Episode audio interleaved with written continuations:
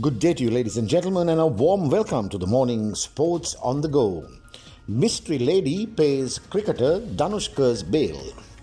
Sri Lankan cricketer Danushka Gunatilaka appeared in court earlier today via video link as he was granted bail after spending 11 nights in a Sydney prison pending trial on charges of raping an Australian woman. Media reports indicate that a woman from Melbourne, bearing the name of Mrs. De Silva, had stepped forward to pay the surety of Australian dollars 150,000 for the cricketer.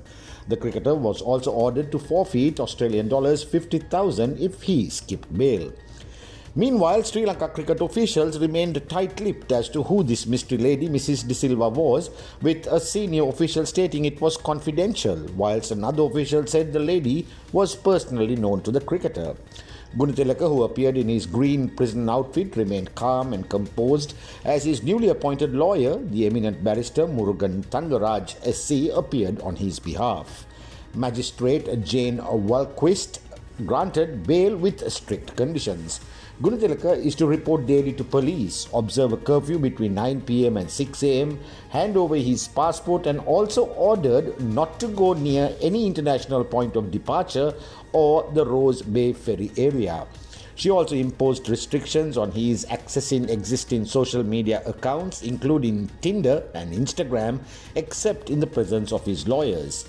Police prosecutor Kerry Ann McKinnon Meanwhile, opposed bail on the grounds Gunatilaka is a flight risk and said that he could endanger the safety of the complainant, who cannot be identified for legal reasons. Mrs. Wahlquist said she would take into account how bail would be approached if Gunatilaka was an Australian citizen facing the same charges. Murugan Thangaraj, SC for Gunatilaka, agreed that would result in him then being released. Of course, he would be on bail in these circumstances, Mr. Tangaraja said.